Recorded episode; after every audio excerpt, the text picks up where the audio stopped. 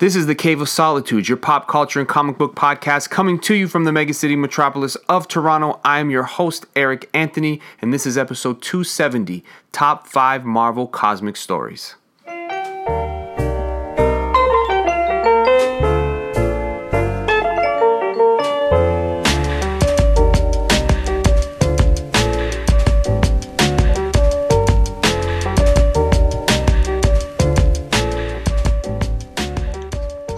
Okay, we're up. I'm excited for this one. Dave Molyneux, Marvel Comics guy. Let's do it.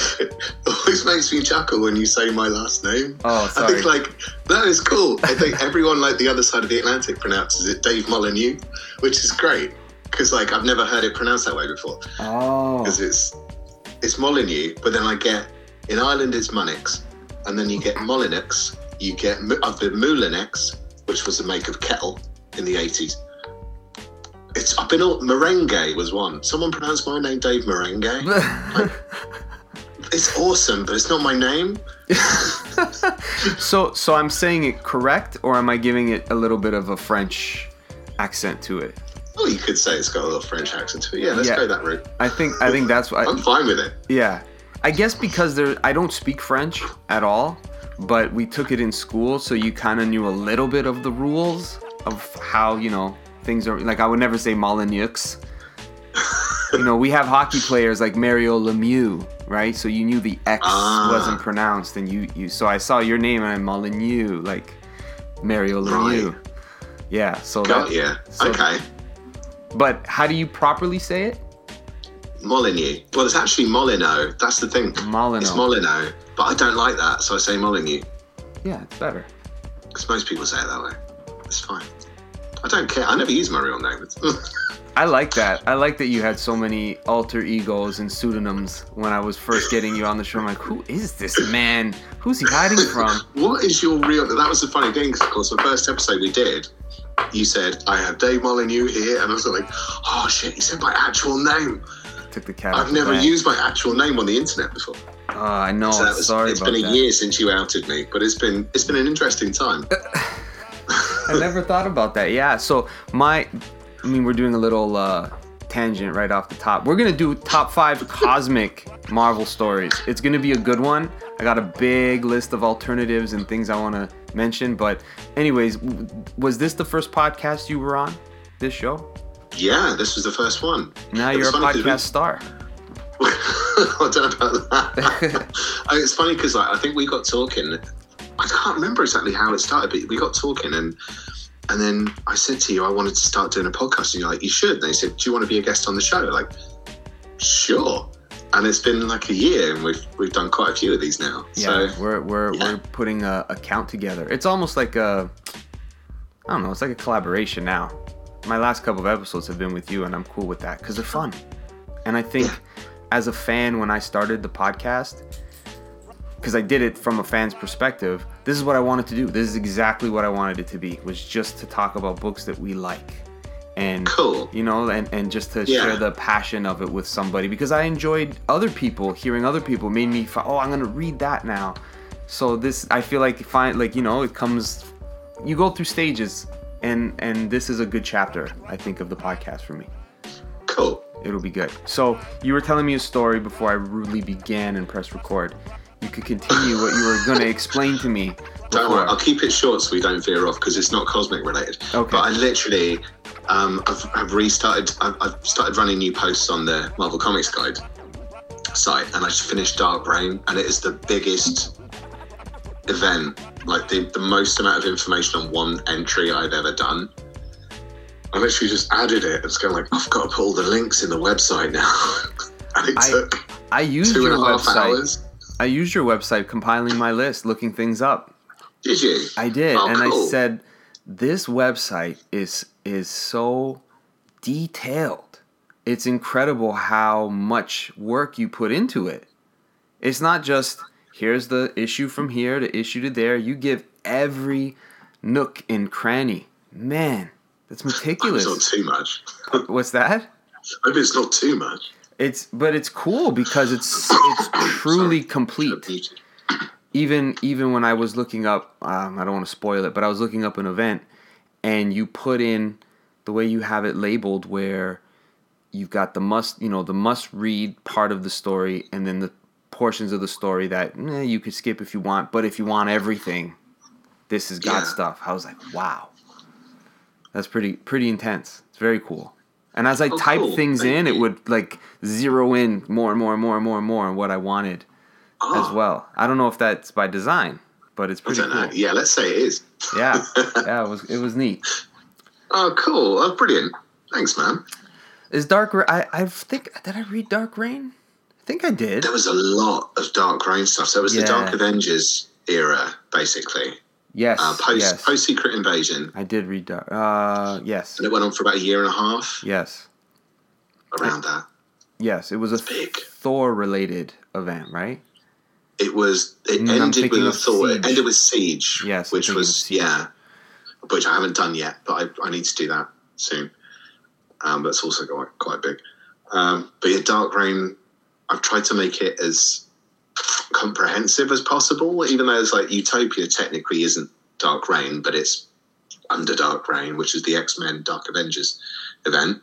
Then there's Dark Reign, the list, and there's all these other little sub events within it. Mm. So yeah, it's been a it's been a it's a fun one to do, but it's taken. I started it about three or four months ago, I think. Mm-hmm. So it's taken a while. Man, do you reread a lot of the stuff that you're putting through the list to just refresh your memory? This is the first time I haven't, just because of the sheer size of it. Um, but ev- normally, every time I, I read it all again, just to make sure that all the fallout is correct and I haven't missed anything. And Man, you Yeah. read, you read a lot. I thought I read a lot because I always got a book by my side. But man, you're good for you. When I think of the things you post on your review site, and you got kids, man, well done. Round of applause for Dave Mullen. sorry, the kids are a hologram. No. Very cool. So, did you have a hard time coming up with stuff for this list, or have a hard time leaving things off of the list? Um, I had a hard time deciding what should trump what. Right. Right. Um, and that's where it kind of falls into the that's a bit obvious though isn't it category but there's nothing wrong there's nothing wrong with like picking the stuff people know it's good to try and find stuff that people don't i did remember one that i know is going to make people groan Mm. but i love it so i'm going to include that fingers Okay. crossed So did Um, you did you yeah. consider what what falls in the cosmic category for you? Because there's of course characters that are spacefaring, but is that all that it takes? Is it for it to be a spacefaring sort of thing? I think for the most part i think anything marvel have done that that's been space related tends to be considered cosmic there was some there was a story i considered and i haven't included and it's funny because actually looking at the list like the most cosmic ongoing title marvel has and has had since 1961 is fantastic four and i've not Yes. included any fantastic four stories i mean i would actually probably con- include or consider the first appearance of galactus happens on earth Right. but i mean he's a cosmic level Definitely. Character. Definitely. I think the So- cosmic universe is kind of born from that moment. Yeah. Yeah, it trumps pretty much anything else. I mean, like you had the Skrulls appear, and um, but like an alien invasion thing has always been there. You wouldn't consider it cosmic. Galactus was another level. But Yeah. I've never read that story. I've got that story, but I've never read that story, which is weird. I like realized Oof. today I've never read that story. I thought, you know what? I I was going through the list and there were so many must reads that I felt ashamed. I'm like, oh, I haven't read that. oh, what's wrong with me? I, I don't know if I should do this episode. Like, I, I'll confession time. Um, I never finished the final threat storyline okay. from the the Thanos Wars, and I did the a good portion of the Warlock stuff, but I never Uh-huh. I've never read Final Threat, and I have it So- collected in numerous ways, and I'm just you know waiting to get around to to it. Yeah, yeah, exactly. Well, it's not that you didn't like it. No, no, um, I never read like you said the the first appearance of Galactus, that whole the 1st Mm-hmm. Silver Surfer, all of those things that come come with the Fantastic Four, big chunks of things. A Secret Invasion, never read Secret Invasion. Ah, but it was something that happened before I took a deep dive into Marvel. yeah. And it was kind of like do I have to read it now? When is it? What does it take? I definitely want to, but I also know that there's the omnibus format. Like, what's the best way? So Actually, the omnibus is the best way. yeah. So Yeah, is it in print still? I don't know. I mean, you might you might get lucky and find it out there, but um, the core stuff, which is the Avengers books, it's the reveals that make Secret Invasion work. Right. You know, and the flashback issues because all the Avengers the Avengers title, titles are predominantly flashbacks that explain how it got to where it is, and I loved it. I really loved it. Yeah, I feel like I would like it too. I it's all I have it digitally. Like there's a bunch of things that I haven't read that I completely intend to. Um, I'm happy I own them because I it's almost like ah, I know I'll like it even though it's a 90s story. I'm probably gonna like it. Put it on the shelf. But there's plenty that I have read, which I was surprised at how much cosmic Marvel stuff I've gotten around to reading. Oh, cool. So it'll be it'll be fun. So, yeah, I'm really intrigued to see what you've, Are you ready? I'm ready. Okay. Take it away. You lead it oh, off. jeez. You lead it off. that kind of ready. Yeah, you go first. Okay, I think I'm going to start obvious. Okay.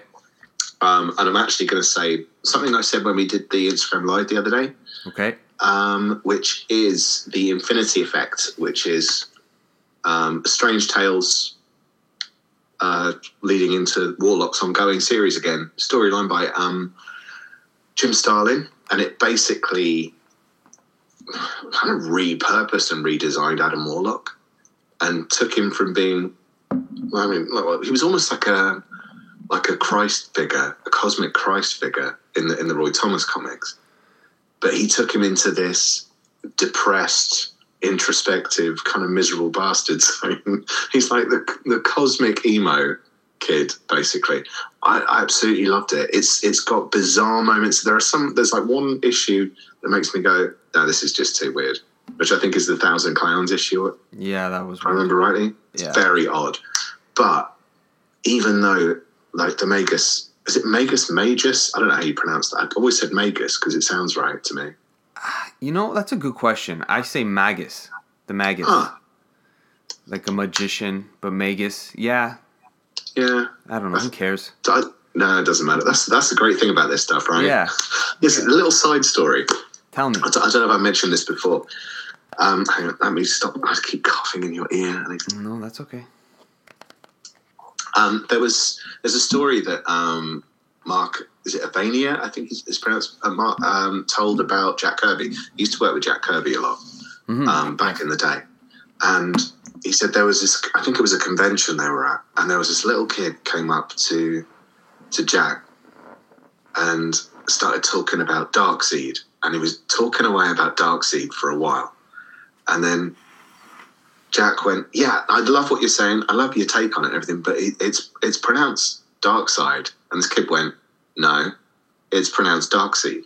And from that point on, Jack Kirby changed the way he pronounced the character's name through the rest of that conversation to keep that kid happy. Like I just thought it was a sweet story. Yeah. And it is like one of those names where I think people interchange it. I've I've said Yeah. Darkseid. Dark Oh, Side. right. Yeah, like I've I've done it before because it just seems like it kind of looks that way too. Uh, The way it's yeah, it could be either. It, you It's like Thanos used to say Thanos, Yeah. Yeah. And there's Magneto, and there's whoever. You know, Yeah, it's the thing with when you're reading it. Havoc, Havoc. Some people say Havoc. Do they? yeah, I've heard people make argument for it, but yeah, Thanos, Thanos. It's true. Or or The Hulk, uh, S- Spiderman. or Raj Al Ghul or Raish Al Ghul. It's actually Oh, yeah. Raish Al Ghul is the right way Well, to say it. It depends on which of the two creators you ask. That's true too. Very good point. Yeah, because uh, the writer says it's Raish, and then the artist says it's Raj.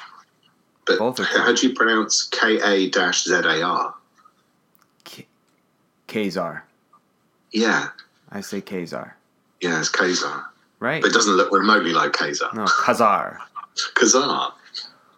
Which apparently there's a, a very unique Thanos story within that book, which I've never Yeah, read. there is. either. Damn it. On the on the fly switch up. Hell yeah. we're coming back to that. So to go back to the Infinity Effect, so basically Warlock with a, with a lot of weirdness going on and his soul gem becoming more of a vampiric Yes. entity almost that's attached Yes. to his head. Um, he encounters the Universal Church of Truth, which and again it's got those religious say undertones, they're overtones. Um, and he he gets to the bottom of who's behind this this organization, and it turns out it's the the Magus, the Magus, the Magus, whatever Yeah. you want to call him, who um, has the same hair as my geography teacher from when I was thirteen. Um, That was that was the one weird choice where I said, why would he have an afro? Like what? yeah, odd, that it? that was the oddest choice. I'm sure there was a some explanation at the time, but it just seems really weird now. Other than that, different-ish enough. But what does it say? I don't know. I'm not sure. Like when you when you're ready to go bad, you grow that afro out. I, I don't know. Yeah, Maybe. I mean, but but he does the. It, sorry to, to go on a tangent, but in Infinity War, spoilers, the Ma- Magus shows up again. yes. Does he have the afro there? No, he's got like a man bun. That's right, like a samurai. Yeah, yeah, yeah. Yeah. Mm. Little tiny ponytail thing. Better choice. That's a better choice. It works. I didn't question it in that one, but it is slightly distracting It is. in uh, Infinity Effect. But then also on top of that, you get the first appearance of Gamora, the first appearance of Pip the Troll. He meets Thanos for the first time. It's epic. That storyline is epic and mental. And the end of it is it has well, eventually it gets called back in a later story, and I'm not going to spoil it.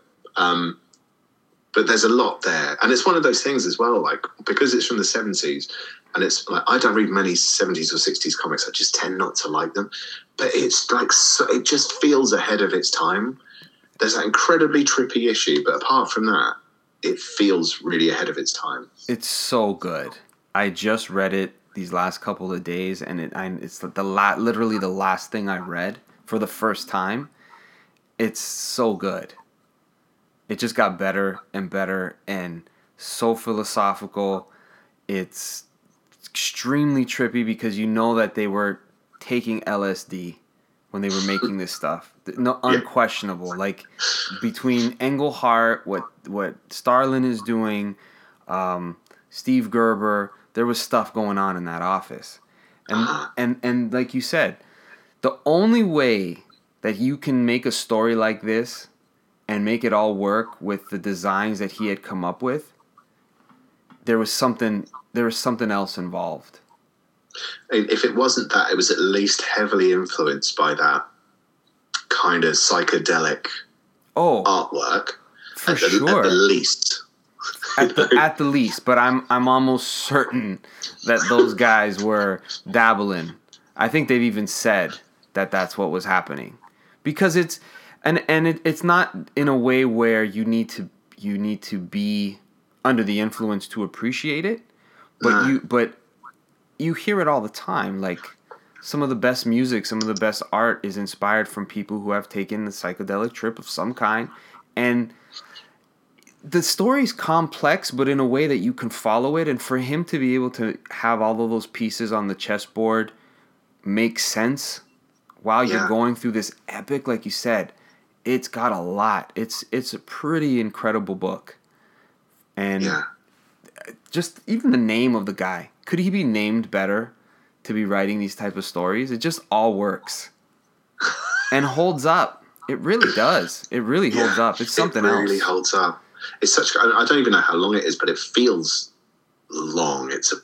It feels big. There's not even a huge cast, but it feels like a big, big. event. They're, they're re-releasing it. Um, Yes. I mentioned this the other day to you tonight. That there's a Warlock by Jim Starlin gallery edition coming Yeah. out, and I'm, I'm half tempted to get it, even though I've got that in that omnibus collection Yeah. because I love it. It's like five star good for me. I love it that much. I, I rate it incredibly highly. Yeah, I I'm with you on that. I enjoyed the I reread the Jim Starlin Captain Marvel stuff that precedes him being on Warlock. It's the introduction of, of Thanos. I'm gonna say Thanos now. Um, and I like and and I was surprised at how much I forgot because I wasn't too long ago when I read it, and I'm like, man, did I read this before?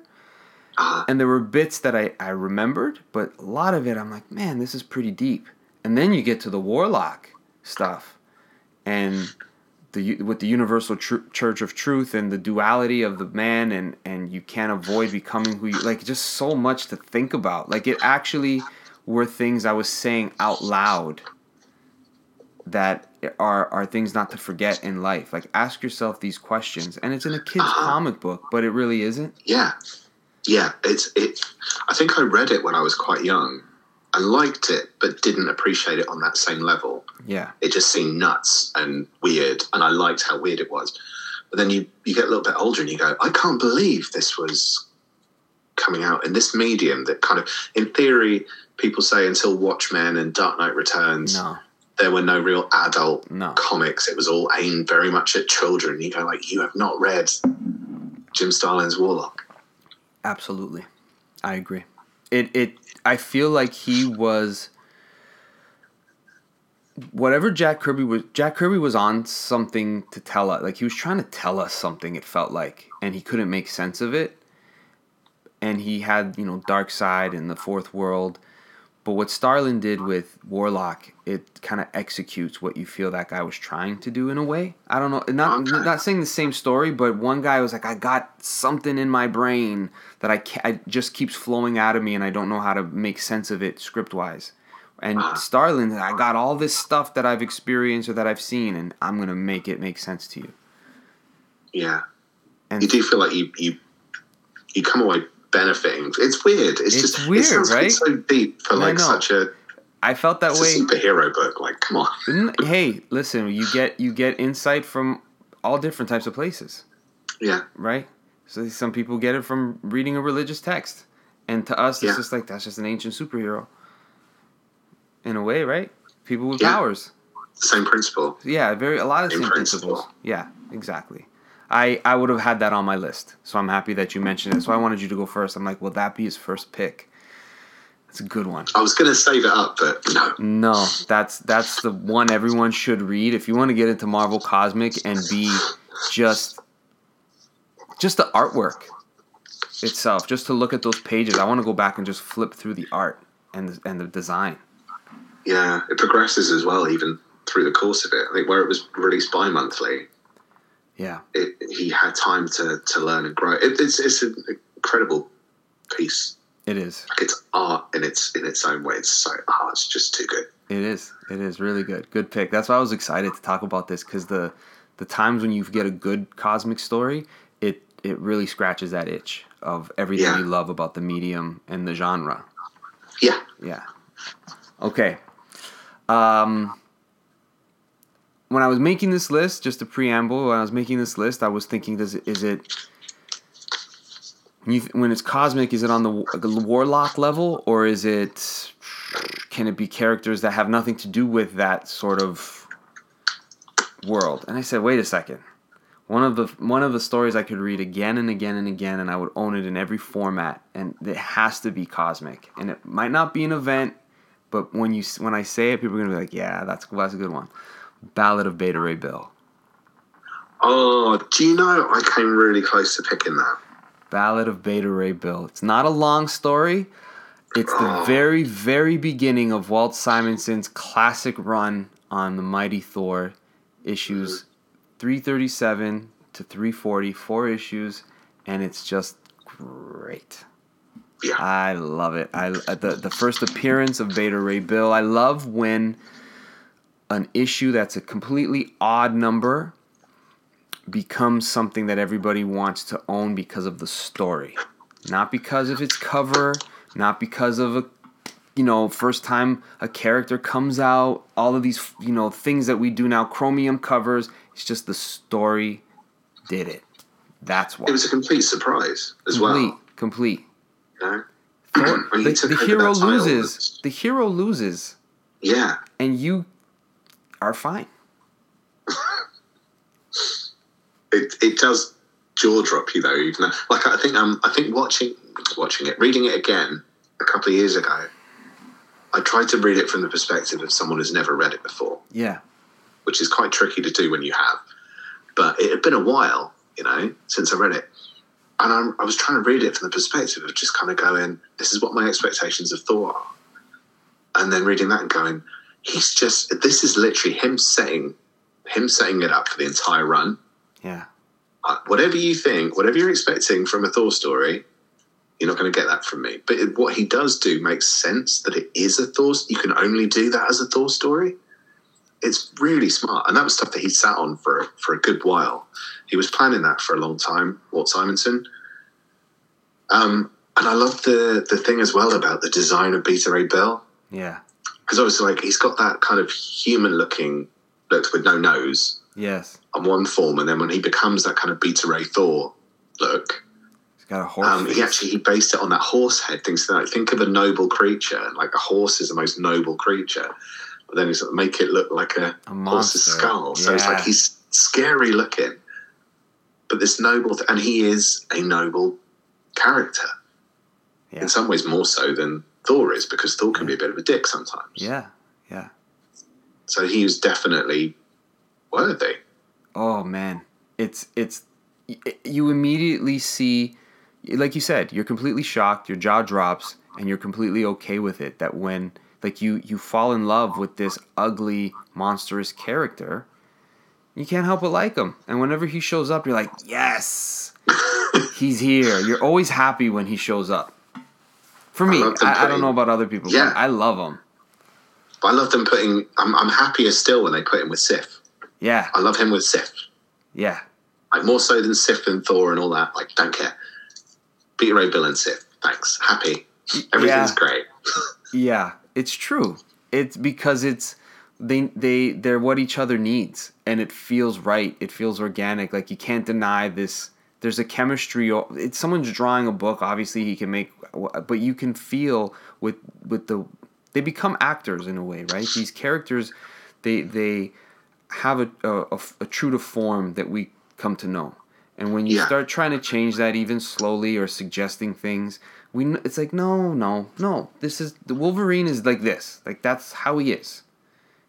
You know, eh, you, you so these actors on the page when things feel wrong, you can't buy it. Yeah. But when it works, so many things have to be the gears got to be working. The way the Yeah. artist draws them, the way the dialogue connects, the way that they the type of personalities that are are coming together in that you're like of course they would. They should yeah, th- look how good of a team they are. Whatever Thor doesn't provide, this guy is that man. And he's this lonely warrior there just looking for belonging and he doesn't care of he's not there because of her position or how she looks it's just her character like it just works everything about this i don't know i love i love uh, It unquestionably just makes sense. yeah somehow. yeah it And you buy it straight away. It's, Completely. it's great stuff. And also, also the other thing that that Simonson did on that storyline that I only just remembered was he kind of used it as well to. Um, it wasn't just about setting the bar or introducing new characters. Even though that cover, that cover, oh it's incredible. The first part, um, it's iconic. yeah Yeah, he he also used it to ditch a long-standing part of Thor's mythos that actually, to me, never made any sense. The whole Don Blake aspect Yes. was a Yeah. bit of a struggle for me. Um, I, I don't, I didn't get it. I I mean they always try to every uh know the the sorry to cut you off but the Ron Frenz Tom DeFalco they give him they bind him with Eric Masterson. Yeah, They that's go back right. to yeah. that. And then the Dan Jurgens run he does this whole stretch of time as Jake Olsen. like there's always these ways to you know how do we deactivate Thor? How do we make him so that he's not he, he could get hurt or he you know there's a threat? And they always do that trick. And I find a lot of times it gets in the way. As much as it's like ooh that's a cool twist. Oh that's a oh no he doesn't have his hammer. But it's sometimes like Walt Simonson didn't do that and it was No, the best yeah, yeah. It was just Thor. They're Thor stories. yeah There's no weird little romance between Don Blake and or, or like oh, what was her name, Jane Foster, and but she really loves Thor. It's too it's too Superman for me. That yeah You know, it doesn't add up. And it's funny because like, I've seen so many little cartoons and parodies where they've gone, okay, uh, Odin needs to teach his son humility. So I'm going to send him to Earth to be a doctor. Yeah. Uh, sort of see what they were saying, but Yeah. also no. Yeah, no, it's it's true, but yeah, I highly recommend anyone who wants to read Thor. They say, where should I start? Even though it's it's a lot to digest, Walt Simonson Thor is the best Thor all time. Definitely. In Even if you just read those four issues though from Yeah. the start, Yes, yeah, just you know, but then fingers crossed you'll stay put yeah, and keep going because it's it's worth it. It pays off. and that the, right to the end when he has that fight with the Midgard serpent. Oh, so good. Is, it's so funny. It's so funny. It's great. All right, number two for you. Number two for me. excuse me. Um, I'm going to pick an odd one. Mhm. Um, it's called The War to End All Skrulls. Okay, It was a 1980s storyline. okay, It's not even necessarily the greatest cosmic story of all time, but I've, it really pleases me. And I think one of the reasons why it pleases me is because it it plays with the shared universe idea really nicely. So um, predominantly goes through Roger Stern's Avengers book with John Buscema on on art, um, and then it leads into an Avengers annual. But that annual also is well, some of it appears in the pages of Fantastic Four annual for that year, and the two teams meet each other in space. Like, what are the chances? Of course, both believe the other side's are Skrulls, and you've also got the thing when Firelord comes to Earth, and that ties into it as well in a couple of issues of Spider-Man. is that the Legacy of Thanos trade? Yes, so it's collected in the like, yeah, I've read that. That is good. it's fun, isn't it? That is good. It's just a fun. It's a great '80s kind of romp thing, but also like they introduce Nebula, yes. and it's kind of that would it would be a spoiler if not for Guardians of the Galaxy, because like Yeah. it's it's a big reveal in the story. Because as you were describing it, and I the, the the the banner of the War to End All Skrulls didn't connect, and it was in the '80s, and it's Avengers, and I and I've read a good chunk of Roger of Roger Stern stuff, um, and it just starts getting. I'm like Fantastic Four. Oh yeah, I remember how they show it. They they there's an issue. There's a there's a like you said the annual where they collide. Yeah, story's being told from here, one story's being told from there. It ends with them seeing each other. I'm like, that was a cool moment. It was the one time where, not one time, but there was those moments where annuals are skippable a lot of times. Yeah. They made it become something like here, try it out, see if you can get a story together.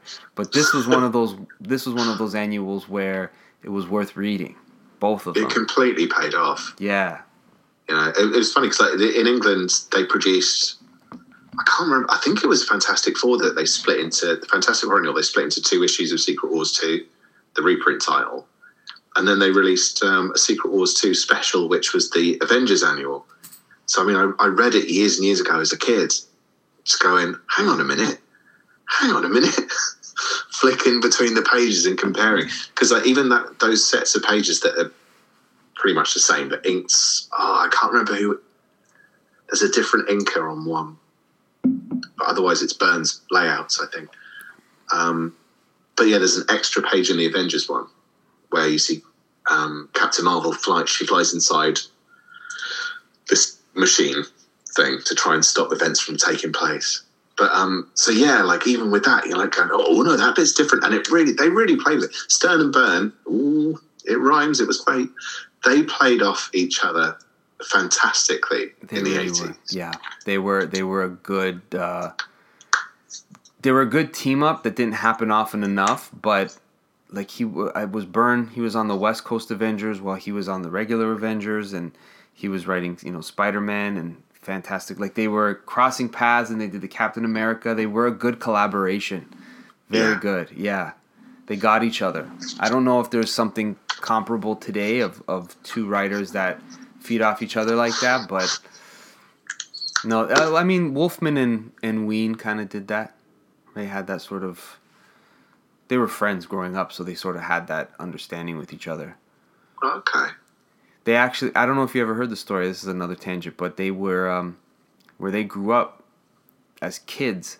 They didn't live far from Jack Kirby's house, and they would go to his house.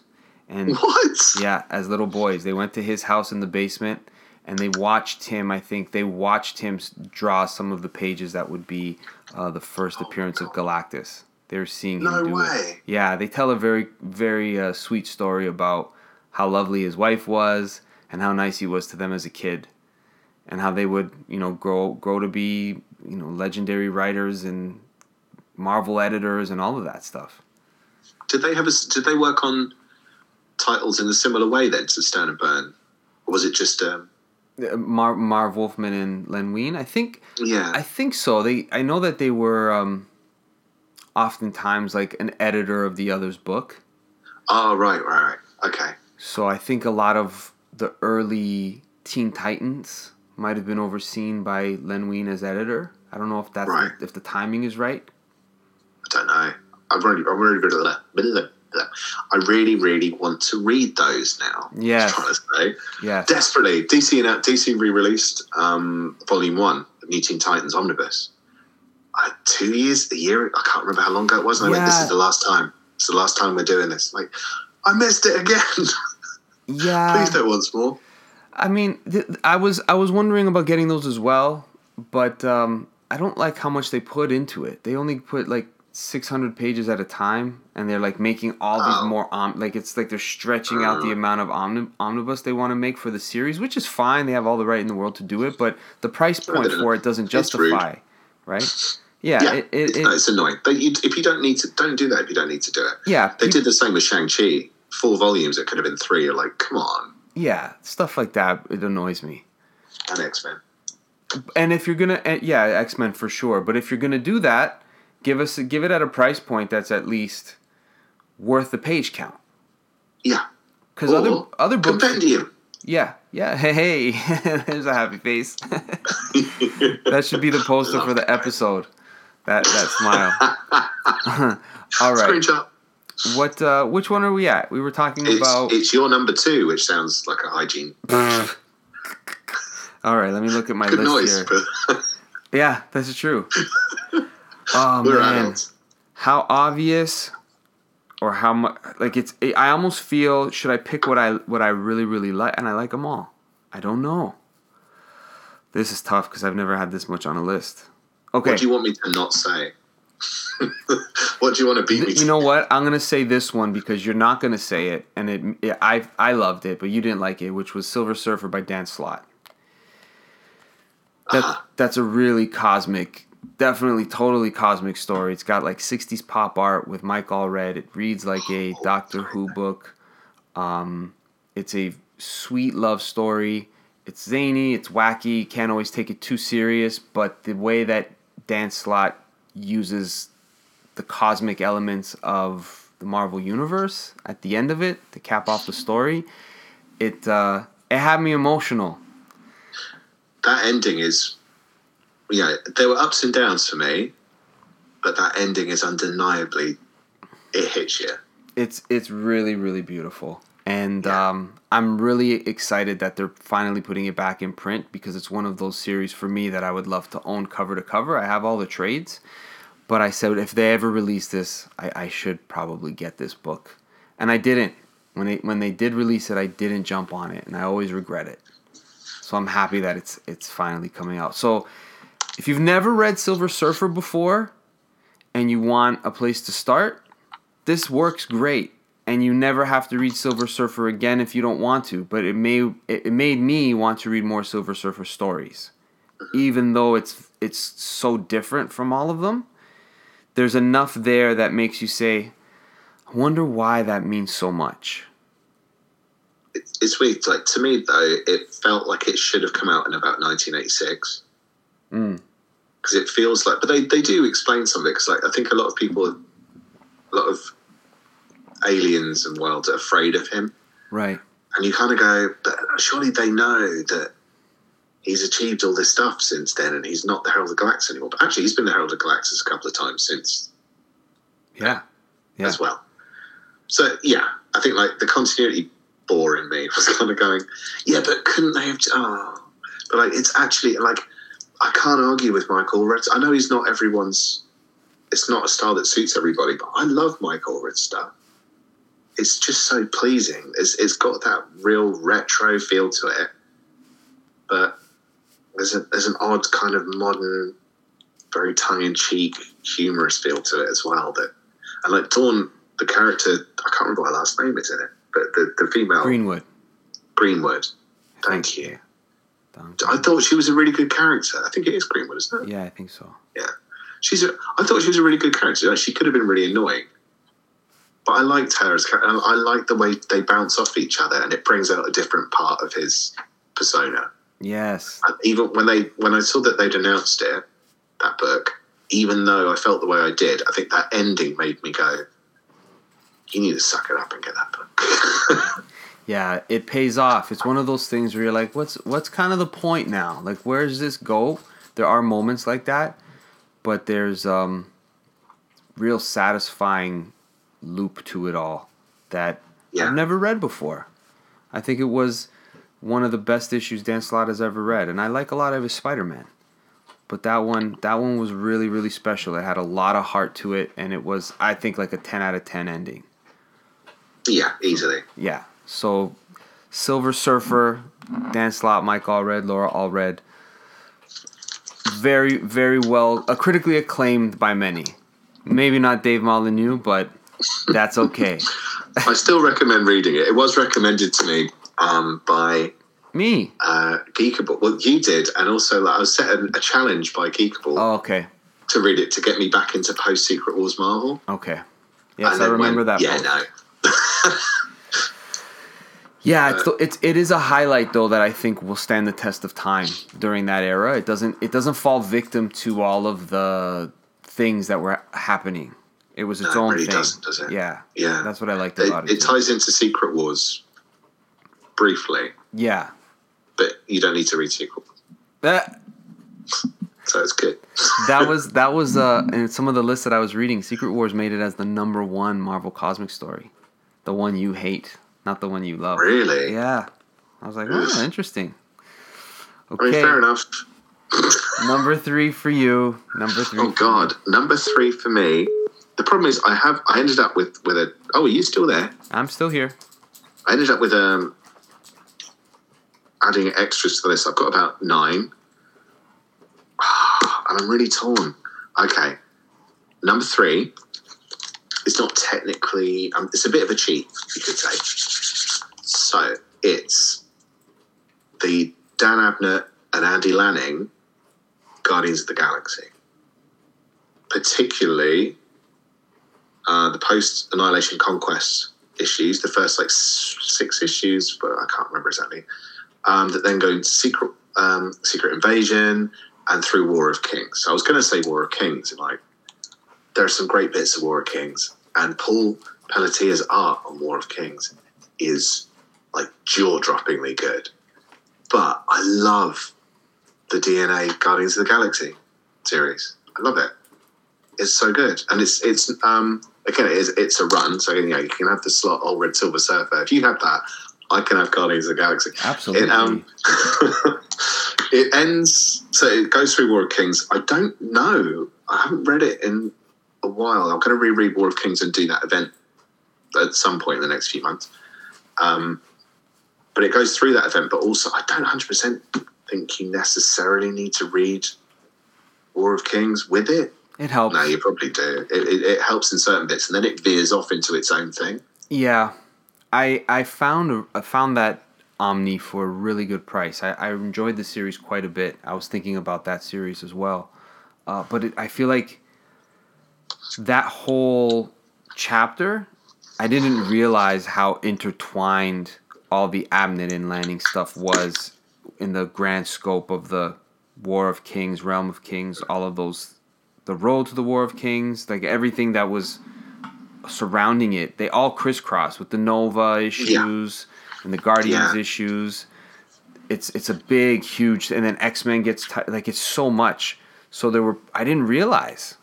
I bought that that Omni, not realizing that. And a friend, um, Adam Chapman, Comic Shenanigans, said he goes, "You're gonna buy all the War of Kings and Realm of Kings." You'll, and I went, "Nope, not gonna do it. I'm just gonna have it in trade. This is all I need." Yeah, I'm buying them all. He was absolutely right. I lost the bet. but it is good stuff. You're right. It's great stuff. I think you can probably read Guardians of the Galaxy with War of Kings and be okay. You can probably read Nova with War of Kings and be okay. If you read it all together, it pays off. But yeah, I think you probably you do need to. That's that was the problem with that omnibus actually, was it was a bit of a con Yeah. because you do need to read the rest. And when you get the rest in the three War of Kings omnibuses, buy. It's just it pays off, man. Yeah. So it is it is part of a greater whole. But Paul Pelletier on on those Guardians of the Galaxy issues was just I mean that opening scene in issue one where it's it's almost like that. You know, we were talking about uh, Ivan Reis or Yes. Ivan Reis. yeah, they got a similar. it's almost that choreographed level of crazy.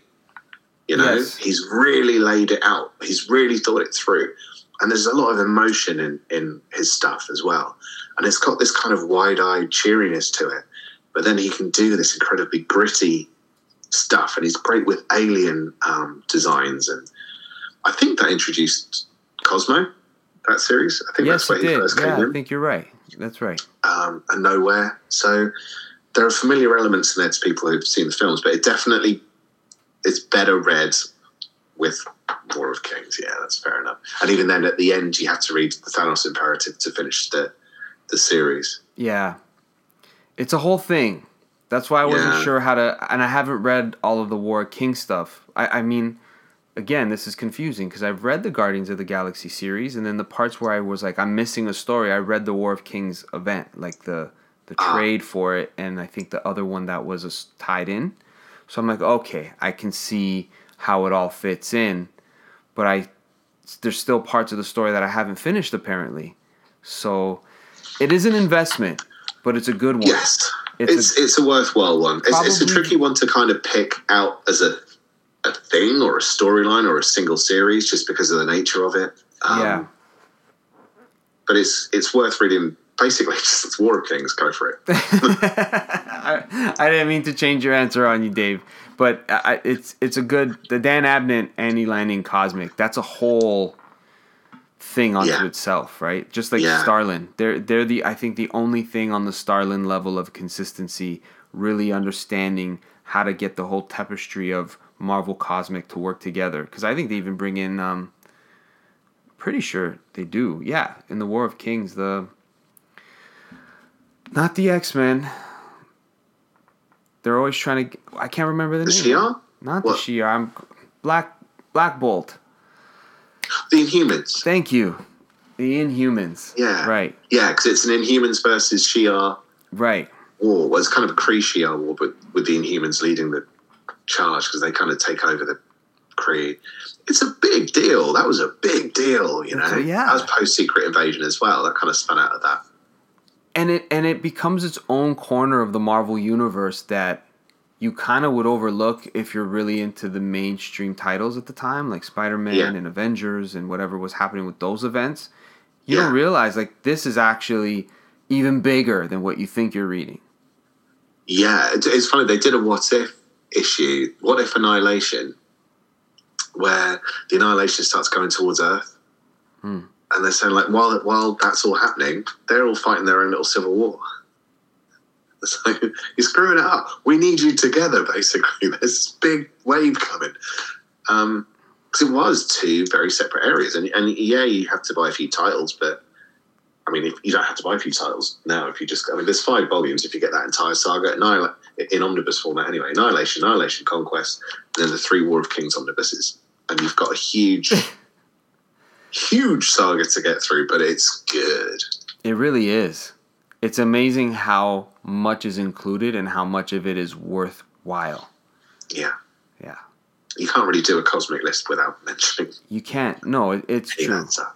And I was thinking as well, like for those who are listening because they like Marvel Cosmic and or they want to get into it, we're gonna be leaving out a ton of really great stuff. That doesn't mean it isn't worth it. It's just we picked Yeah. five to challenge ourselves. So there's gonna be a ton of things that you could skip, but also go for. Like I wish I could do twenty. That's how I feel about this this one. I could easily do ten at least right now. Yeah, and I yeah. know that while we're talking, it'll make me go, ooh, and I'll write down another four. Yeah, exactly, exactly. Okay, to go in line with what you just said, I don't know if this this is um, double dipping, but I'm gonna say Annihilation, the first one.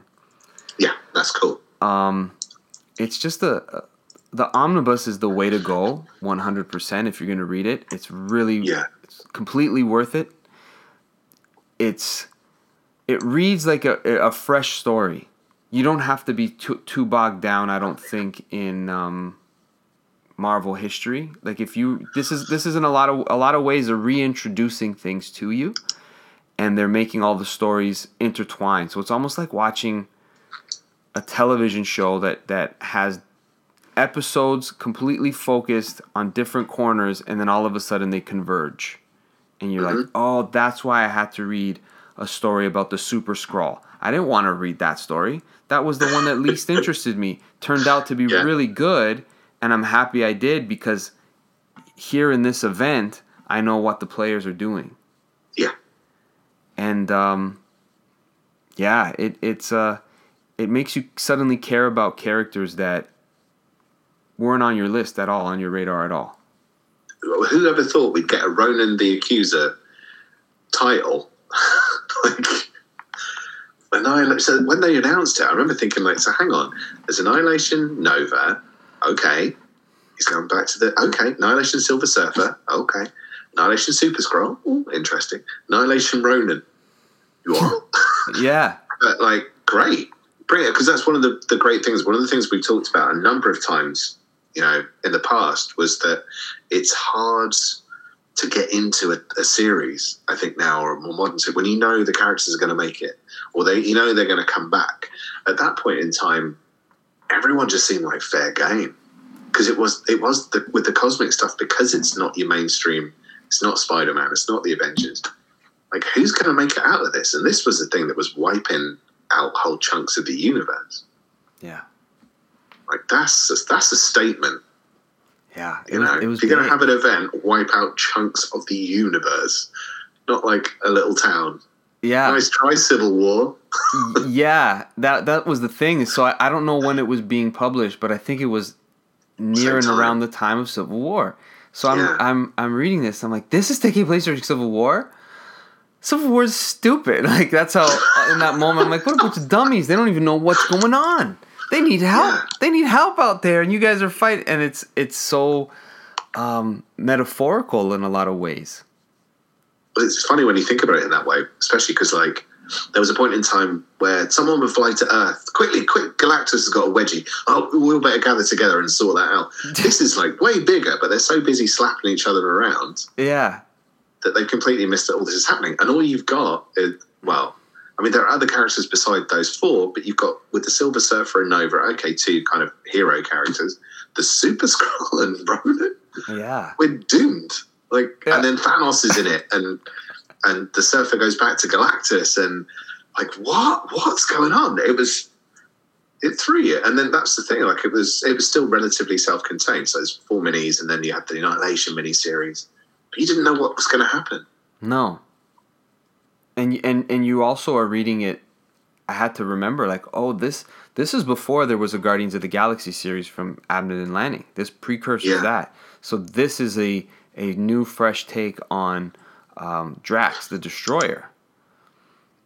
And all of these characters are, you're kind of getting a feel for them for the first time. They're figuring out who they are and who they're going to be. This is kind of cool Yeah, because there was that first miniseries of I think Drax the Destroyer, and I'm like, who is this girl? Like, why do I have to care about her?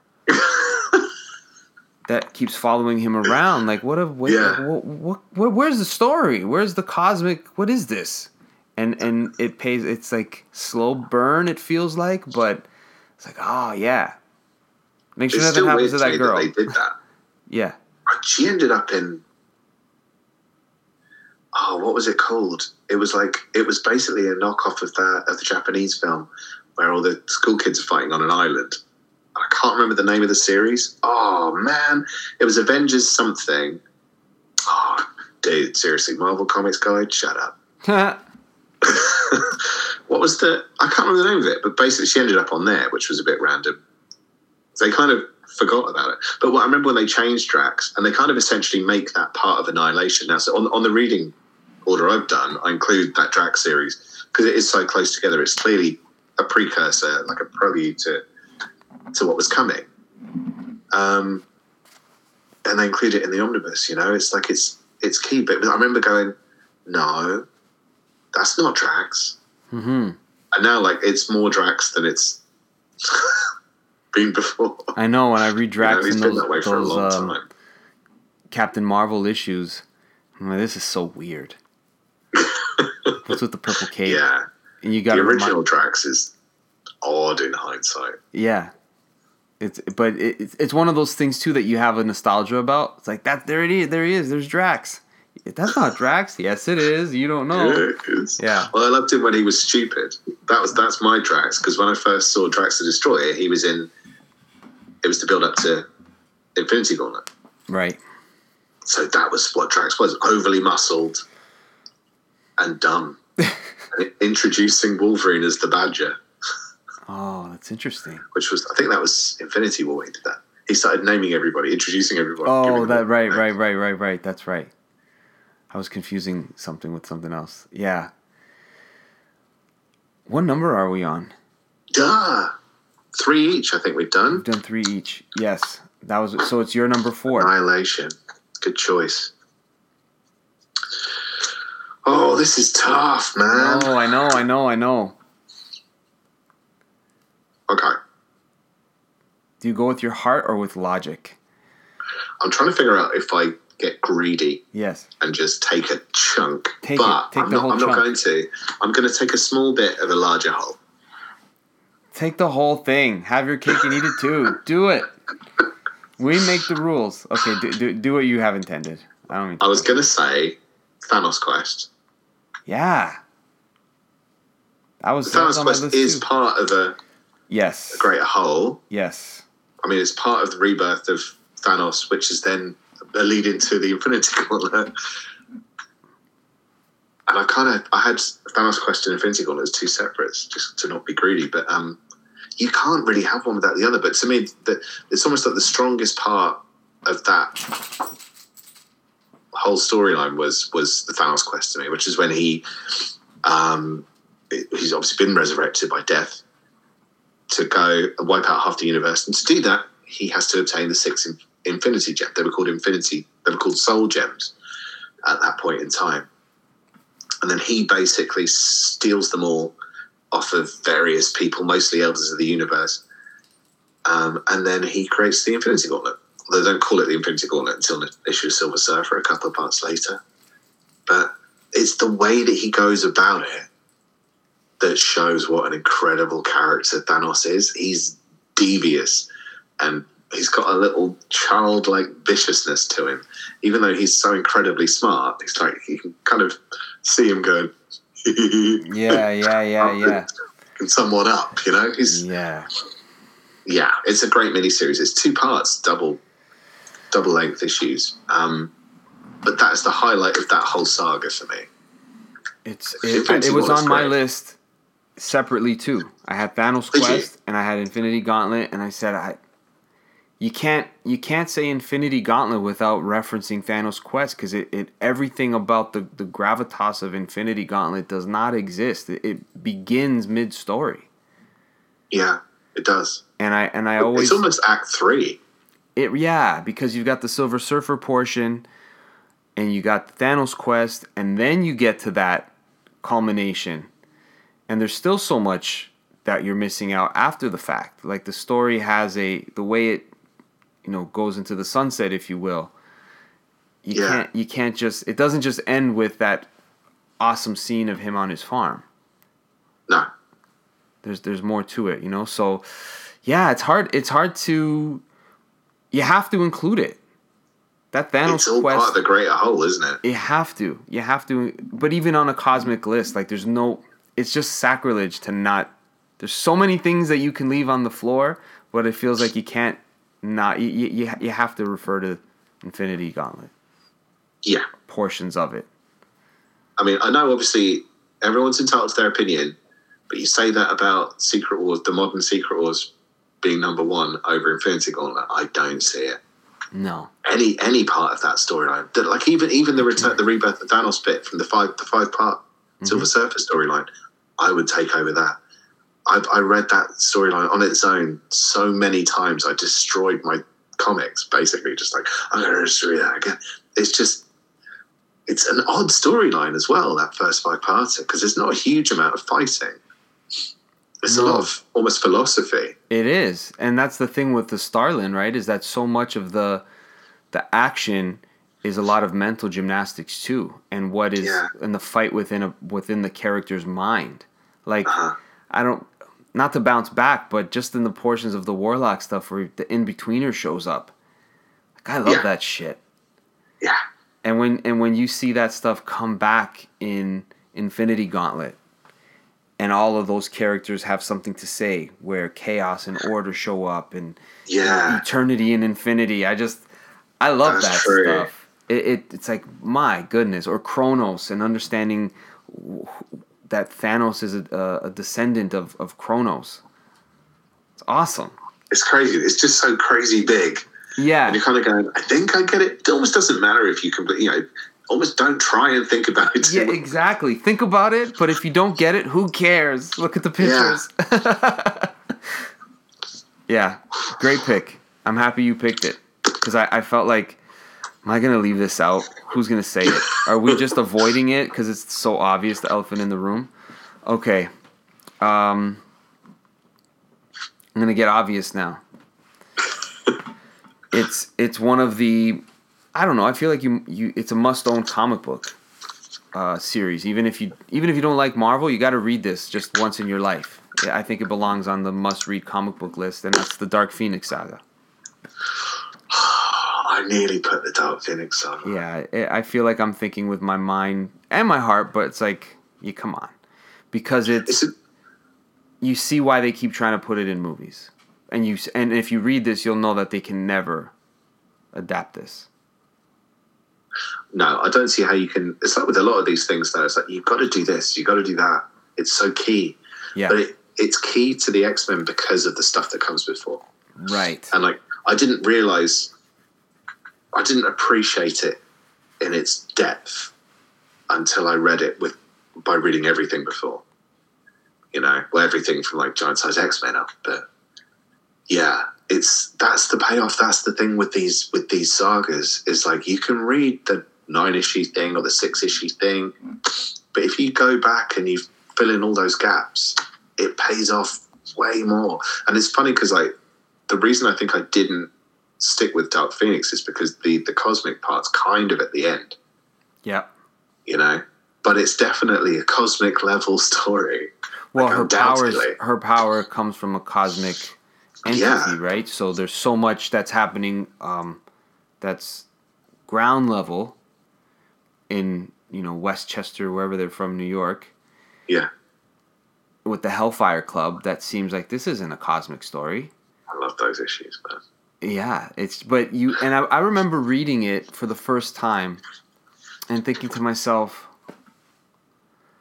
"What's this? What is none? This isn't the Dark Phoenix. When does it get into the Dark Phoenix saga? Like, how does this all fit in?" And I didn't. I really appreciate how comic book storytelling was paced back then, where it was an ex, like an expression of a whole. You really were living within these books Yeah, it felt like yeah, and and things felt like remember you know 3 years ago when you read that book yeah and you're like oh and that's i think why people who come from that generation of appreciating comic books continuity is important to them cuz the payoff of it it showed that the writer cared about you sticking along for the ride. Like if you stay around it'll pay off and you'll you'll become more invested. Even if the story one day doesn't hold up we're figuring this out with you. That's what it felt like. That's it's funny because like I think you kind of nailed it. That's pretty much summed up why I started reading comics. You know, in a way that I don't think I realized before. I always say like, oh, I'm fascinated with the shared shared universe, and it's a vast array of characters, and it's that it's that care that's gone into it, and the, it's the payoff and the time it takes to see these characters grow that you don't get from a not to badmouth films ago. That's not what I'm saying, but like but like a two hour film. Oh, okay, six ten years of X Men comics, different feeling altogether, Mm-hmm. different kind of payoff, and and again, like even anything that follows that, like the, I mean, the storyline that followed it, that probably tied in the most, you know, the closest. I think it's kind kind of treated as a sequel was From the Ashes, which wasn't really cosmic level, but being able to tell stories like that and set you up to something, and you had to wait months to find out how it was all going to play out. Yeah, it was it was our It's soap time. opera, you know. It's like Yeah. people who watched Young and the Restless all those years, and people de-age or or or grow up really fast, and it's like, how does that make sense? Like, just shh, let me don't ruin my stories. and then sometimes they do something where it's like, you ruined my stories. I've been watching this for, or I've been reading this for this long, and that's what you did, Yeah, right? that happens. that happens too where they like oh really? They're coming back from the dead now? How convenient. But we stick with it. Yeah I, it, it was it was one of those things where at the end between the artwork between the amount of story that's told in those eight issues or so eight or nine issues from i think 129 is usually collected when you get the dark phoenix saga. Um, yeah, you do you do spend a lot of time with the X-Men in in each issue.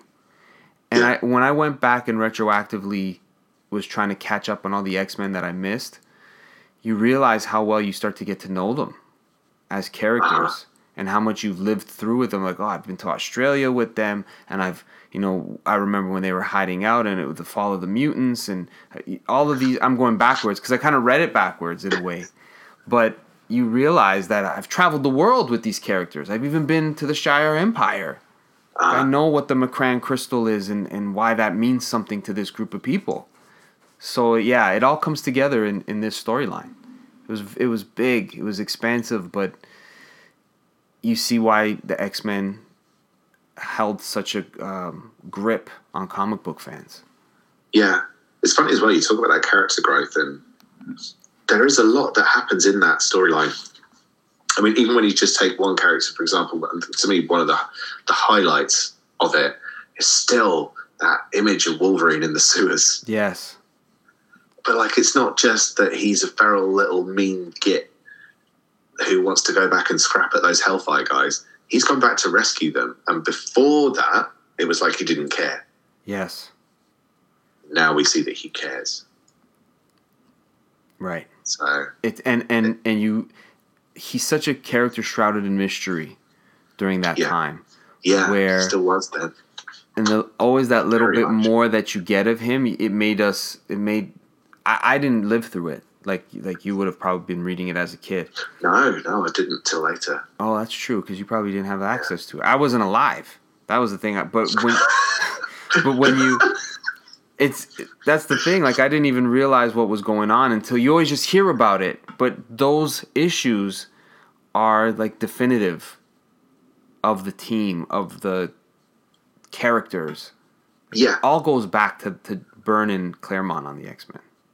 Ultimately, that was a crazy team. great run. Yeah, Every with, with more cosmic stuff in it as well. yeah, a lot more. I wasn't sure where to do it, but I felt like the I guess the Dark Phoenix saga of that time with the Byrne and Claremont team up would have been like the that was the event that really and and of course Days of Future Past, but it, the big payoff came with Jean Grey and the, the Phoenix. Like what would happen to Yeah. I'm kind of glad it played out the way it did. It yeah. Yeah, it was good. Made sense. Okay, we're at number. You're number five. Oh man, no, this sucks. I know. Cheat. I encourage you. I can't. I've, got- I've snookered myself. Um, I'm gonna go. thing is, there. I'm looking at one that I really want to say, but I'm looking at the other one I know is better. So I'm gonna pick the one that I feel is better. Okay. But we'll probably chuck in some little bonus wins at the end, right? Yes, yes, yes. Don't worry. All right. So um, I'm gonna have to go. Oh, come on, man! Seriously? Yeah, yeah, yeah, yeah. All right. Final threat is my number five. I haven't read it. So I'm not going to spoil it, but it's the end of the Thanos saga from that period of time. So obviously he's introduced, as we were saying earlier, in Captain Marvel. Well, he's introduced in Iron Man, actually, Iron Man 55. And then through the Captain Marvel storyline with the Thanos War, and then he interacts with Warlock, and then it all comes to a head in the final threat, which was uh, Avengers Annual 7 and, and Marvel 2 and 1 Annual Number 2. And you get the Avengers, you get Captain Marvel, you get Adam Warlock, you get Moondragon. I only mentioned her separately because she wasn't in the Avengers at the time. And the Thing, Spider Man. And it's the the grand finale, basically. And I think, like, to be honest, uh, for the two parter, part one is considerably better than part two. Um, but it pays off. And I'm, I'm looking at you thinking, like, I can't, I don't want to say too much because I don't want to spoil anything for you if you're literally about to read it. So I'm not going to say too much. But we've talked a lot about Jim Starlin. So I think we've kind of covered the main bases with him and why he works. But it's the payoff and it's good. And part two is like more of a traditional superhero kind of romp thing. I don't like that word romp. It's very tabloid. Uh, like I need to be in. Like in England, they always say they're like, oh, they were this so and so actor was caught in a hotel with three prostitutes at romp. Like what? um, Thanos isn't caught that way in the final threat. Just just to clarify, yeah. Death wouldn't have it, man. Um, but yeah, it's a it's a great ending, but it's it's almost like the start of the end is is better. I can't say too much, I but it pays off. It's it's a good payoff. you could spoil it if you really want to. No, I'm not going to do that. I can't. I can't. I can't wait. I've been I want to know what you think of it because you see, yourself. I saw it collected in the my Warlock trade, and then I said, "Screw it! I want the the omnibus because I just love this character and I love Jim Starlin on the character." Um, but then I see it in the Final Threat Epic Collection that has the Jim Shooter. Like I'm like, what? Where does this fit in with everything? Yeah. Where am I? So what's the best place to read it for it to make sense? So I was thinking in my head, I'll read it from the Epic Collection. Next time I go on vacation, I'm going to bring the Final Threat with me, and I'm going to read this well received, highly sought after epic that went out of print so quick when it first came out, and it became like this whale. So I'm like, I'm going to read this story and see what it's all about. And now I, I see it in the, this Omni, and I'm happy that you've shared it. Sorry, pardon me. No, that's, that's okay. There was no noise. There was no noise. Good. Jeez. Um, I'm happy that you put it on the on your list because now I know keep going and finish this book up because this is the best way to wrap up that particular saga of the character. This is where Yeah. it fits. I mean, sorry, to, not to interrupt, but No, no, where they have obviously they've included it in the Epic Collection, I think, because it's the Avengers annual. Right. but right. it's not part of a, a creator's run because it's it's Starlin writing the Avengers. It's kind of not writing the Avengers. He's making it. He's making people read it by writing it with the Avengers in it, right. in a way. I Um. So it's more a part of the overall kind of Thanos epic or Warlock epic, and it's more them than anyone else.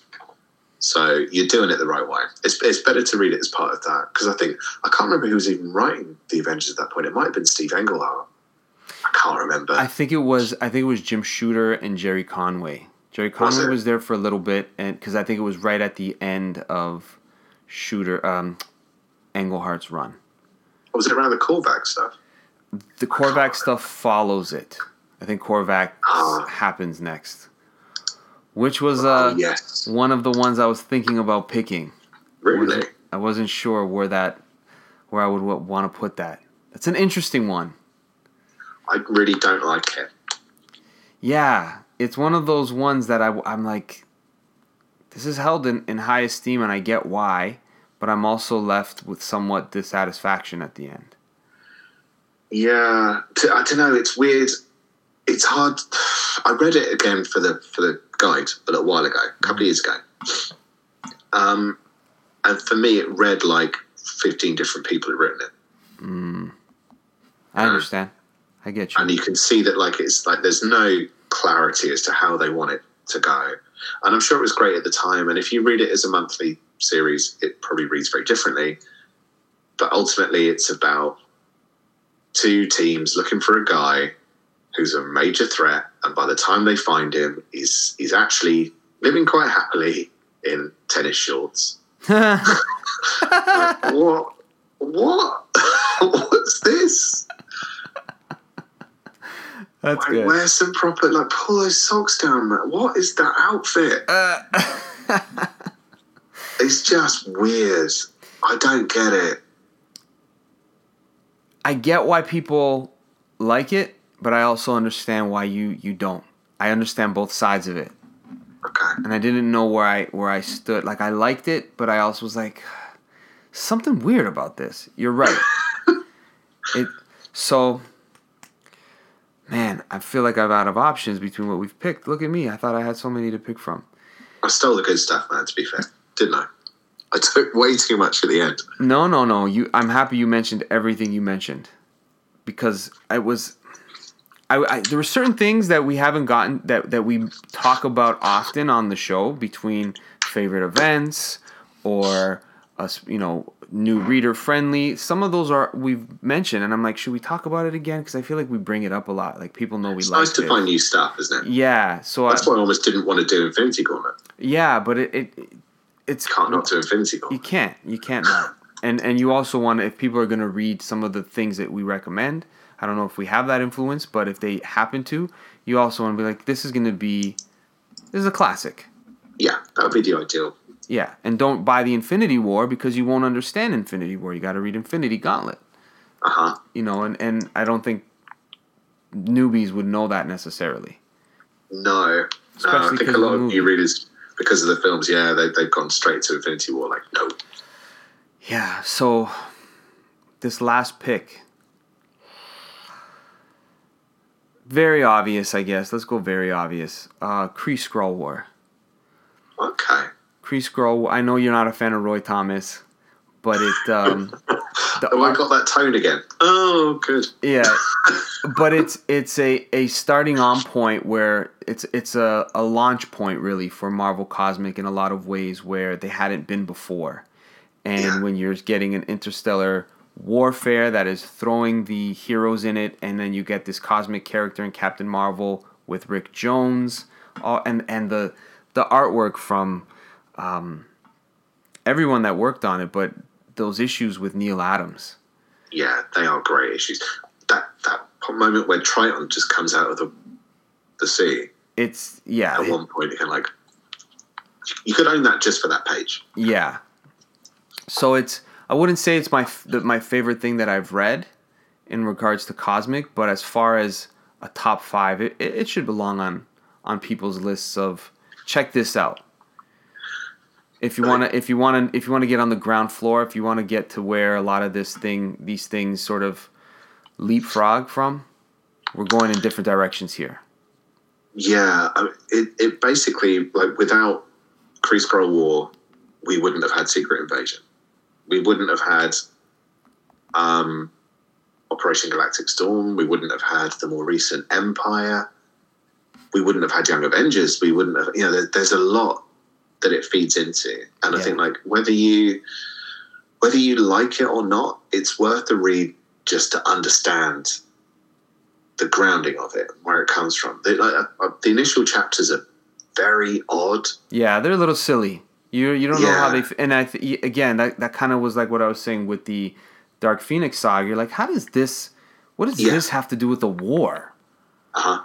But you realize back then that all of these bits of the character, what they're doing, will fit in later. Yeah. It's funny as well that it harks back to the cows. Yeah, that's right. that's right. It is weird, It's But- very strange. but there is a lot there that Pivotal. when you like even when you watch something like the Captain Marvel movie, which is not really my favorite amongst the the MCU, but seeing the Skrulls in a movie universe, it's like man, we've come a long way from what we used to Yeah. read as kids. Like these are real characters in a legitimate movie universe. That's kind of cool. We could get Secret Invasion. Like We that- are. Yeah, like there you go. That's what I mean. Yeah. Like, you could really get Yeah. this this sort of thing, and and it all begins with like the Kree Skrull War is mentioned because it's it, it is the spot to if you're gonna dig back into the archaeology of it, it starts from there. But give me some of your didn't make the list very close to it. I got to hear them because I think those are some of the true answers that we want to give. to be honest, though, like I think there's more. There was something that you said that. Oh, it's to do with the X Men.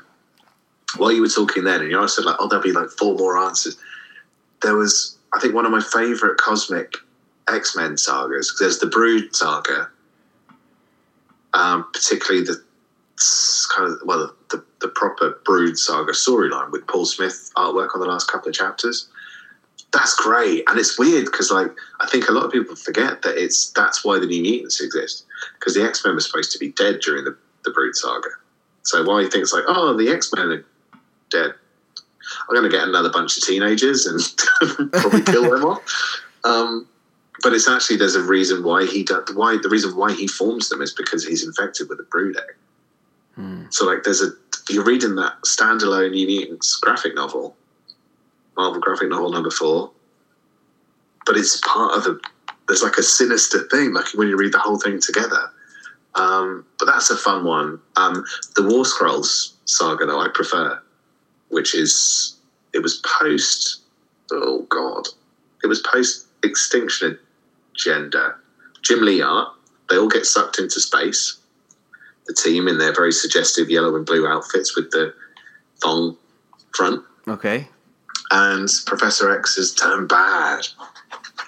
Um, and there are these war Skrulls who are like a whole nother level of Skrull. And it's Jim Lee art, and it's that was an exciting time. That was what made. There was a friend of mine that got into comics for all of five minutes, and it it stemmed from that. We just describing those issues to him, him going, "Whoa." That was some fun stuff. Which which uh, was it? The X Men adjectiveless X Men? It was Uncanny X Men two seven four to two seven seven. I don't think I've read that. I think it's a whole. It's a nice. It's a it's a fun storyline. Yeah, Yeah, that stuff was fun. It was real. It really captured the Saturday morning cartoon feel that would come out later, where Yeah. everything was exciting and bright, and they looked strong and cool after you know. Yeah, It- that high definition of it was like watching 4K comics at the time. That's what Jim Lee's art was like. it was it was ridiculous. And, you know, when you compare it to a lot of the other titles that were around at the time, nothing was like Jim Lee. Whereas obviously nowadays it feels like probably too many things that feel like Jim Lee, and it's kind of lost that uh, what was special to it, which is a real shame. But like at that point in time, God, that was just so exciting just to get the latest issue and see that, and, and like they have a great Wolverine Gambit moment, and there's an amazing fold-out cover for issue two seven five hmm um, by Jim Lee, which has been recolored by um, Thomas Mason. Um, so I, I love the recolored version as well. Just it's just it's really great. It's just awesome stuff. It's so good. Um, but apart from those, there was another X Men storyline I was going to mention, which was History Repeats, um, which a lot of people don't like, but I really like it and it harks back to another one that was on my list, which is just Fantastic Four. It was two five seven by John Byrne. So of all the Fantastic Four stuff, I was thinking like, what stands out to me is a great cosmic storyline from that, and it was. It was like half the issue is cosmic and half of it, I can't remember what the other half of it is. I think it's about the FF potentially losing the Baxter building. Um, but the other half of it is Galactus consuming the Skrull throne world. And that is uh, was a pivotal moment as well because that then leads to the to the war to end all Skrulls and it leads to the second Right. Kree-Shi'ar Right. war and also leads into that X Men storyline. History repeats when the X Men end up Alan Davis uh, with Art by Adam Kubert on the alternate issues. It was Uncanny X Men and X Men. I'll have to check the issue numbers just for the sake of clarity. Uncanny X Men three six eight to three seventy and then X Men eighty eight to ninety, but they're kind of it's a crossover, so it's one issue at a time. And they end up going, they end up in space. They fight this thing in the previous storyline. They end up on a on a planet that's got Thunderbird and Warlock and all these characters that are meant to be dead. and then they realize they're Skrulls, and then they realize this isn't the the present day. We've gone back in time. We've gone back to the Skrull throne world, and Galactus is about to consume the planet. So, like, for me, that just paid off nicely. But it was just the way Alan Davis does it. It's again, I always say it's fun. It's so much fun. It's pure fun comics. It's like Yeah.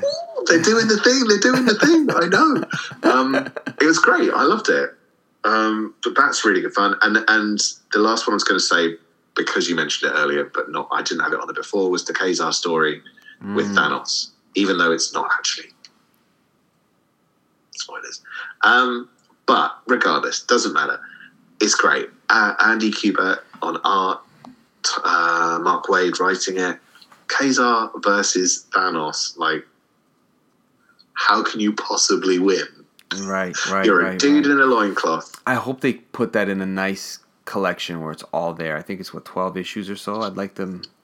I'd like a nice. Yeah, I think it was about yeah, I think it was about sixteen. There were a couple of specials, and and then after that, Christopher Priest took over for a couple of issues, and it got cancelled. But like if they if they did like a deluxe edition Yeah, of it, that would be lovely. that would be really cool because it's I've a only really heard, nice series. I've I've heard a lot of good things about it, and it was that uh, Mark Waid. The stories that Mark Waid asked Andy Kubert what he wanted to try, and he says, "Can we draw this?" And so he made a story for him to draw, basically. Damn, Yeah, it's kind of. I think I think that's how it went. I'm not sure. So, some of the things that I I, I sh- probably should have mentioned instead of the Kree Skrull War, but I really love Thor: God of Thunder by Jason Aaron, the God Butcher. it's really really popular. Of course, it's coming out in Omni again Yeah. Yeah, that's. um I was definitely gonna get that Omni when it came out. I enjoyed it quite a bit. I love the Esad Ribic art.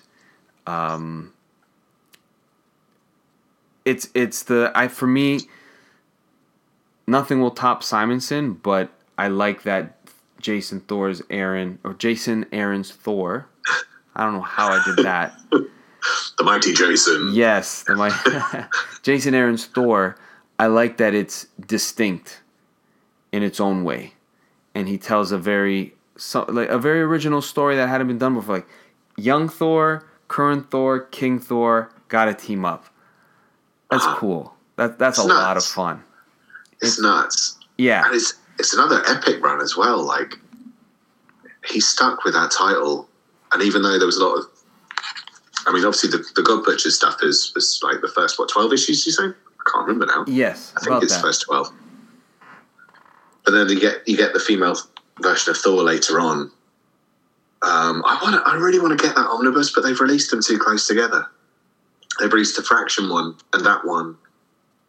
I've and never read any Worf. of the Fraction stuff. I want to get it purely for when they re-release that Loki Journey into Mystery omnibus, which I do hope. I hope they re-release that with Kid um, Kid Loki, which is such an amazing series by Kieron Gillen.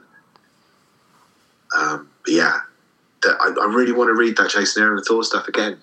Yeah, it's it's long overdue for it to have been given the omnibus treatment because it really is deserving. It, it was a consistently good title for as long as he was on it, and it stayed fresh. He tried, and none of it felt forced.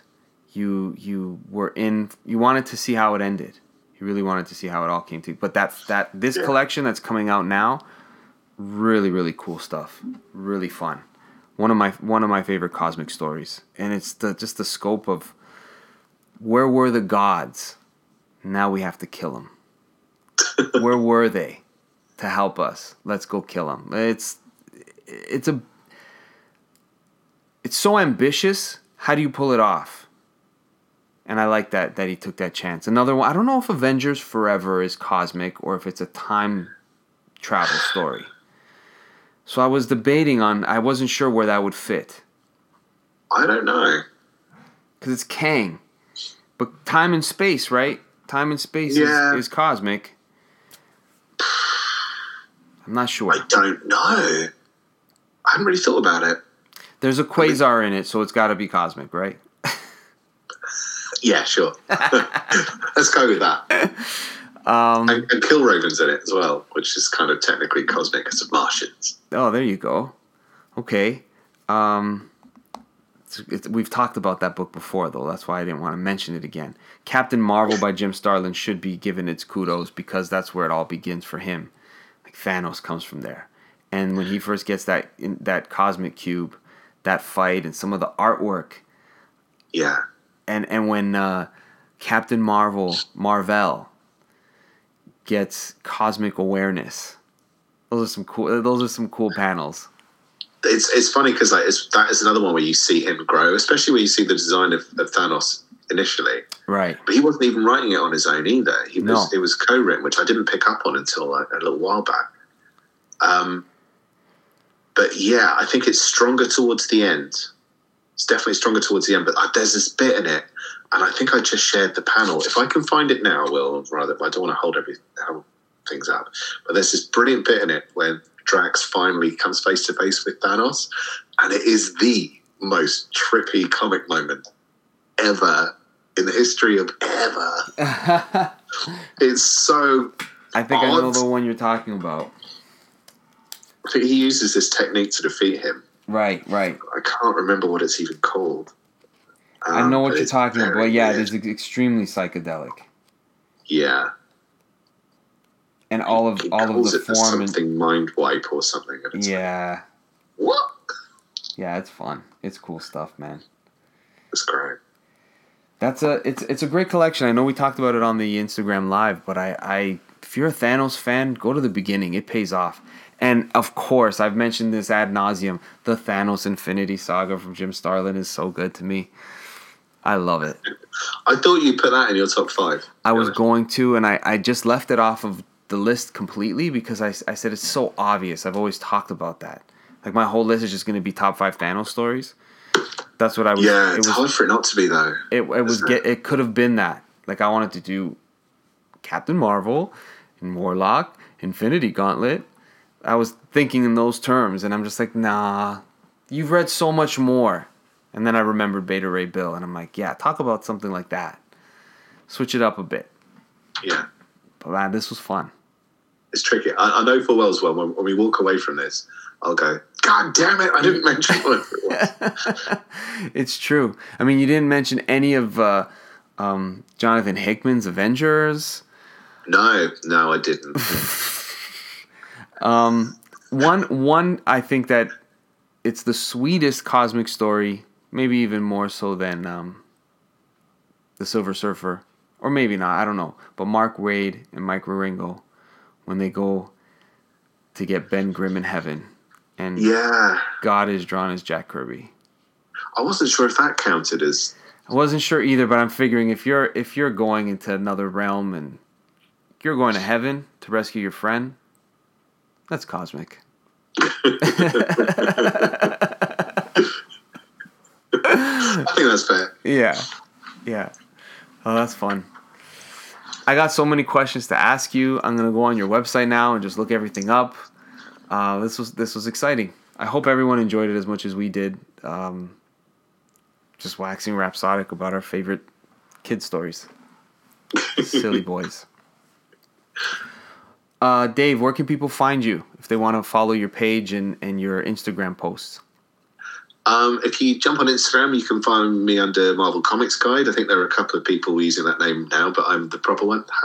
Uh, what uh, egotist. Um, but yeah, I mean that's got links through to the the page, um, the Marvel Comics Guide blog, which was which is on Blogger. So I think it's down as it's down as Marvel crossover or .co.uk, which is a mouthful. But if you Google Marvel Comics Guide and put in any of these events that we've talked about, it should come up. Yeah, yeah. And the good thing is, like, just as a, a disclaimer, you may think that these books you can't find, maybe for now, but they will be back. Just look for them. They will be around. You will be able to purchase them, even digitally. You know, you can Yeah. get them real cheap digitally, and they're a lot of fun to read. They're Or definitely if you get unlimited Yeah, for you know set price a month, whatever it is now, Yeah. they're all on there. Yeah. all these all these stories are on there. yeah. So it's think. there's there's a lot of ways that you can read these stories, and I think we picked. I mean, in my opinion, winners. These are winners of stories. You can't go Yeah. wrong across the board. You might like ones more than others, but for Cosmic, these are all definitely worth checking out. Dave, thank you so much. This is so much fun. I can't. I'm looking forward to the next top five. Me too. Thanks for having me on again, dude. Awesome. Thank you everybody for listening. Stay tuned for more Cave of Solitude. Take care. Be safe.